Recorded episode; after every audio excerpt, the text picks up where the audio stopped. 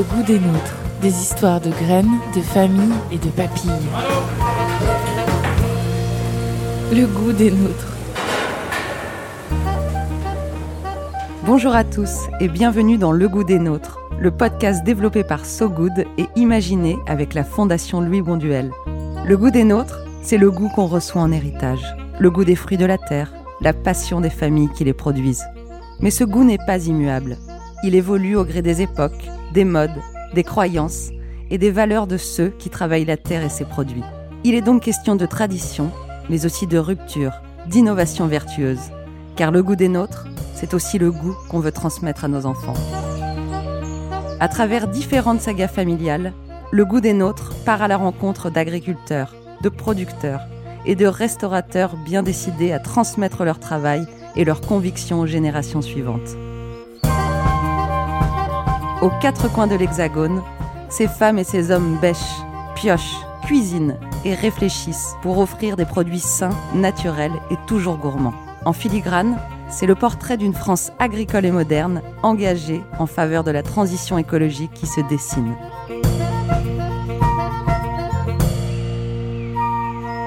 Pour ce 5e épisode, partons à Nozay dans l'Aube, à la rencontre de la famille Saint-Phal. Le père, Yves, est propriétaire d'une vaste exploitation. Sur les terres de la ferme, il cultive notamment des céréales, des pommes de terre et des betteraves sucrières. Il a même développé une entreprise de stockage et de commercialisation de pommes de terre il y a une 15aine d'années. Récemment, l'exploitation a connu une petite révolution. Fanny, la fille d'Yves, a décidé d'abandonner une brillante carrière dans les institutions internationales pour travailler avec son père à la ferme, puis prendre sa relève. Arrivée avec ses convictions, elle a fait bouger les lignes. Chez les Saint-Phal, on est agriculteur de père en fils depuis plusieurs générations. Pourtant, alors que l'âge de la retraite approchait, Yves Saint-Phal s'est longtemps demandé qui pourrait bien prendre sa succession à la tête de l'exploitation florissante qu'il avait lui-même repris de son grand-père en 1975. A priori, aucun de ses 5 enfants ne s'y destinait. Il faut dire qu'Yves a grandi en passant ses étés dans les champs, qu'à l'enfance, ses vacances rimaient avec la récolte des pommes de terre. Ses enfants ne mettent pas les mains dans la terre. Ils ne participent pas aux travaux agricoles, ou alors très rarement. Encouragés par leur père à s'émanciper loin de la ferme, ils ont pris d'autres chemins, notamment sa fille Fanny. On n'en parlait pas vraiment de la transmission de l'exploitation avec mes parents, ni avec mes frères et sœurs. Et puis mes parents, c'est vrai qu'ils mon père était encore très jeune et très actif à l'époque. Et ils nous ont plutôt poussés à nous émanciper loin de la ferme, à faire des études plutôt littéraires et à travailler à l'étranger. Donc c'est pas quelque chose que j'envisageais, non.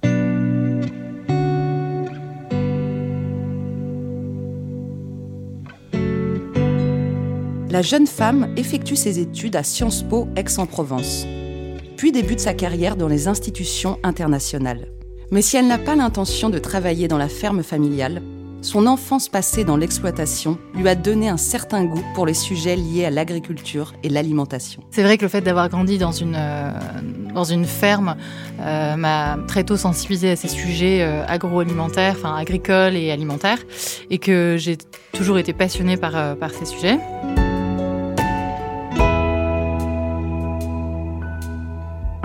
Pourtant, si parfois l'idée de reprendre un jour l'exploitation familiale lui effleure l'esprit, ça ne dure jamais bien longtemps et elle l'évacue rapidement.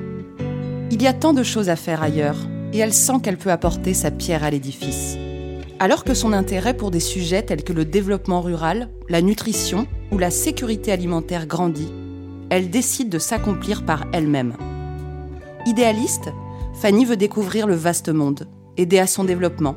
Elle est investie d'une mission et s'arme pour s'y préparer au mieux. J'ai quand même fait un master en coopération internationale et aide au développement. Et très vite, j'ai été attirée par l'international et j'ai eu envie de me spécialiser tout de suite sur le secteur du développement rural, nutrition, dans les pays en développement. Donc par contre, j'étais sûre de moi de vouloir travailler sur cette thématique. Mais encore pendant ces années-là, je ne crois pas que je pensais à reprendre la ferme et j'avais vraiment besoin de vivre mes expériences à l'étranger.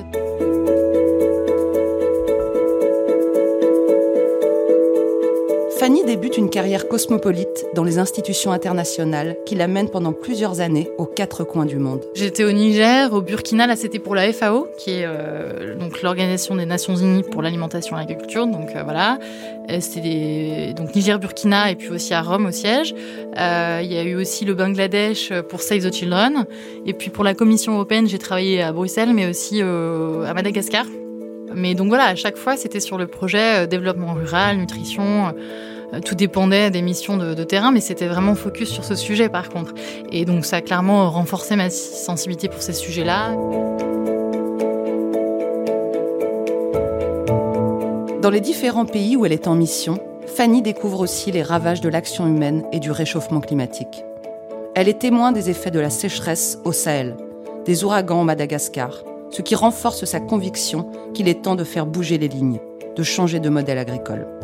La suite, c'est un retour à Paris pour rejoindre son compagnon. Direction le ministère des Affaires étrangères. C'était toujours sur cette thématique de l'aide au développement, au niveau européen, pour les pays en développement, mais depuis Paris. Oui, mais voilà, dans la capitale, Fanny n'est pas épanouie. Il y a chez elle une certaine frustration. Elle a la sensation de ne pas être aussi utile dans son bureau du ministère qu'elle pourrait l'être sur le terrain. Je pense que cette expérience m'a permis de prendre du recul sur mes expériences de terrain et je pense que j'ai eu l'impression peu à peu que le travail sur ces enjeux depuis Paris manquait de sens en fait et le terrain et l'opérationnel me manquaient. Ça c'était la première chose je pense. Ensuite, je pense que j'avais aussi accumulé pas mal de frustration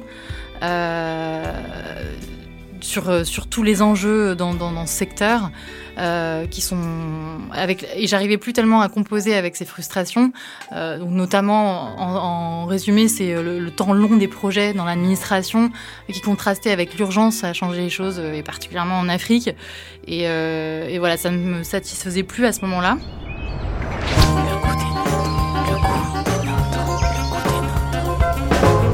Le goût des nôtres.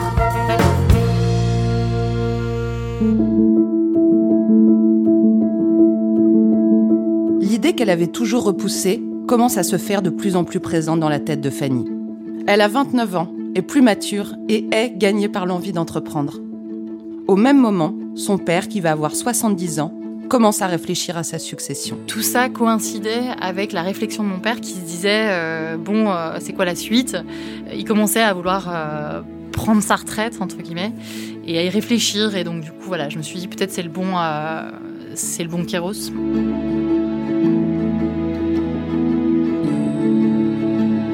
Survient alors une sorte de déclic. Après ces expériences aussi, je me suis dit, finalement, là, il y a une opportunité pour moi. J'avais toujours envie de changer les choses dans le milieu agricole. Et je me suis dit, pourquoi pas le faire à l'échelle de mon pays et de ma région. Il y a tellement à faire, ça pourrait être tout aussi intéressant. Et voilà, de mener mon propre projet, quoi.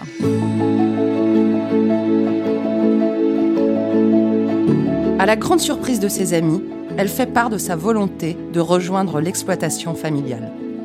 À l'image de nombreux jeunes urbains qui, ces dernières années, quittent des postes de cadre pour passer des CAP en boulangerie, menuiserie ou boucherie, elle abandonne sa carrière prometteuse pour repartir de zéro et passer son bac agricole. Un choix courageux qu'elle explique ainsi. Je me disais qu'il me fallait une base théorique. J'avais très peu de connaissances. J'avais des connaissances du milieu agricole dans les pays en développement. Bon, il y a des grandes similitudes et des grands enjeux commun, mais c'est vrai qu'au niveau agronomique, je ne connaissais rien en fait. Et j'avais plutôt vu mon père comme un entrepreneur businessman qu'un agriculteur en tant que tel, quoi. Donc j'avais tout à apprendre en fait.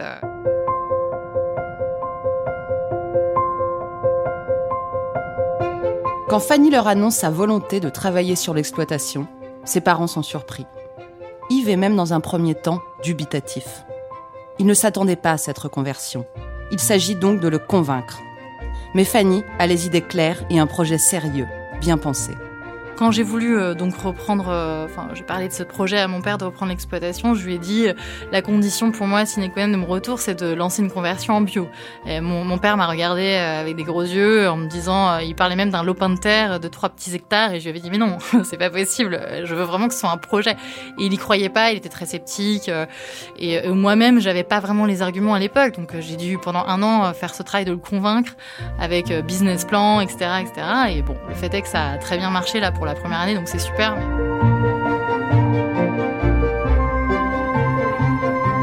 L'exploitation familiale de Nozay est cultivée en agriculture raisonnée, mais aucune parcelle n'est bio. Pourtant, devant la conviction de sa fille, Yves est conquis. Le projet entrepreneurial de Fanny résonne en lui. Il est agriculteur, mais c'est aussi un entrepreneur. Il a toujours été un pionnier. Cette dimension est même inscrite dans l'ADN de la famille depuis les années 50. À l'époque, son grand-père, venu de l'Aisne, s'est installé à Nozay, dans ce que l'on appelait alors ironiquement la Champagne pouilleuse, parce que rien n'y poussait. Il a défriché la forêt de pins noirs pour en faire des terres cultivables. Quand Yves a pris la suite en 1975, il a été l'un des premiers à installer un système d'irrigation pour ses cultures. Plus tard, il a cru avant tout le monde dans la région aux panneaux photovoltaïques. Récemment, il a même installé un méthaniseur sur son exploitation. Il sait qu'il ne faut pas louper les trains qui passent. Pour lui, l'agriculture, c'est aussi avoir un coup d'avance. Il est pragmatique. Alors go pour le bio, puisqu'il existe une demande sociétale forte. Malgré le soutien de son père, la jeune femme doit au départ affronter un milieu très masculin. Oui, c'était compliqué, effectivement, parce que par exemple, dans le groupe auquel on adhère pour avoir des conseils techniques, il n'y a que des hommes, il n'y a qu'une femme. Et puis voilà, moi j'étais beaucoup plus jeune que la moyenne, et en fait j'étais pas crédible de l'extérieur, donc j'ai dû travailler pour avoir un peu cette légitimité, l'obtenir et la crédibilité. Et puis même dans la ferme, les salariés sont tous il n'y a qu'une femme. Et c'est vrai qu'au début, je pense qu'ils étaient un petit peu dubitatifs, ils m'avaient vu grandir dans la ferme pour certains, mais il a fallu un peu de temps quand même pour avoir leur confiance qu'on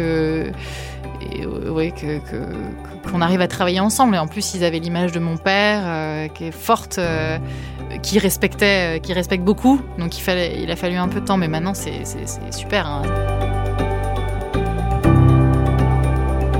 Quand elle démarre, certains n'y croient pas. On la pense idéaliste, pas tout à fait assez terre à terre. Dans le milieu agricole autour, les gens se disaient aussi voilà, elle a travaillé en Afrique, elle a voulu sauver la faim dans le monde, bohème, donc elle ne se rend pas compte des réalités de terrain. Pour leur prouver qu'ils ont tort, Fanny redouble d'efforts. Immédiatement, elle se met à l'œuvre. Elle s'attelle à la conversion en bio de 25 hectares de l'exploitation. Pas une mince affaire. Mais au fait, comment ça se passe la conversion en bio ? En fait, c'est 12 ans. Réglementairement, et on a des aides avec la PAC pendant les 2 années, et donc on a tout un processus. Après, le bio, le principe du bio, c'est la réduction totale des phytosanitaires. Donc c'est un changement drastique des pratiques. Du jour au lendemain, on n'a plus que les huiles essentielles, par exemple, qui sont autorisées, le mécanique et le manuel, quoi. Donc plus de phyto. Exit donc les engrais, les insecticides, les fongicides et les herbicides. Une idée simple, mais pas évidente à imposer en Champagne, où les produits phytosanitaires ont coïncidé avec l'essor de l'agriculture céréalière et patatière sur des terres pauvres. Ici, traiter a longtemps été la réponse évidente à tous les problèmes. J'ai déjà lu que c'est une des régions les plus polluées de France, surtout par le nitrate dans les sols, moins que la pollution dans l'air. Donc bon, je sais pas, mais oui, c'est vrai qu'il y a une culture du phytosanitaire, c'est du systématique, quoi. Il y a un problème, on traite en fait. Dans la région, les choses sont en train de changer. De plus en plus d'exploitations convertissent une partie de leurs terres en bio. Fanny, elle, croit en son projet, dur comme fer, s'entoure des bonnes personnes, s'adjoint les services d'un agronome spécialisé sur ces sujets. Après 2 ans de conversion des terres en bio, elle commence à cultiver des carottes et des pommes de terre qui sont vendues exclusivement sur le marché français. Cela fonctionne, plutôt très bien même. 4 ans après avoir pris la décision qui a changé sa vie, Fanny a su relever le défi. Elle a même été plus loin. J'ai d'abord converti 25 et maintenant on est à 53. C'est à peu près 10% de l'exploitation. Donc moi, mon idéal, ce serait d'aller plus loin encore, mais c'est compliqué, c'est franchement technique, il faut beaucoup de main d'œuvre, c'est très chronophage et puis les créneaux d'intervention sont très courts, donc du coup, il faut être prêt à travailler les week-ends, la nuit, enfin, il faut avoir des salariés vraiment très motivés et dynamiques, quoi.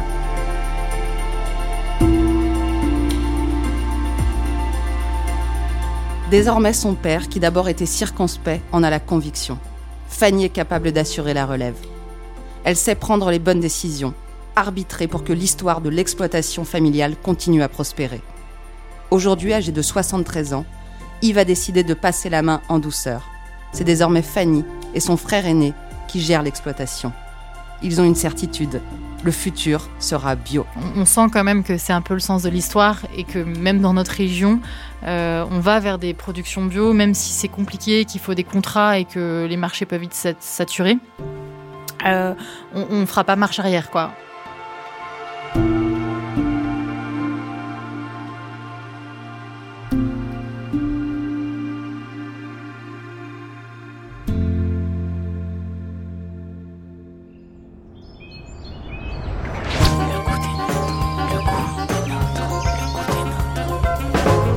Le goût des nôtres.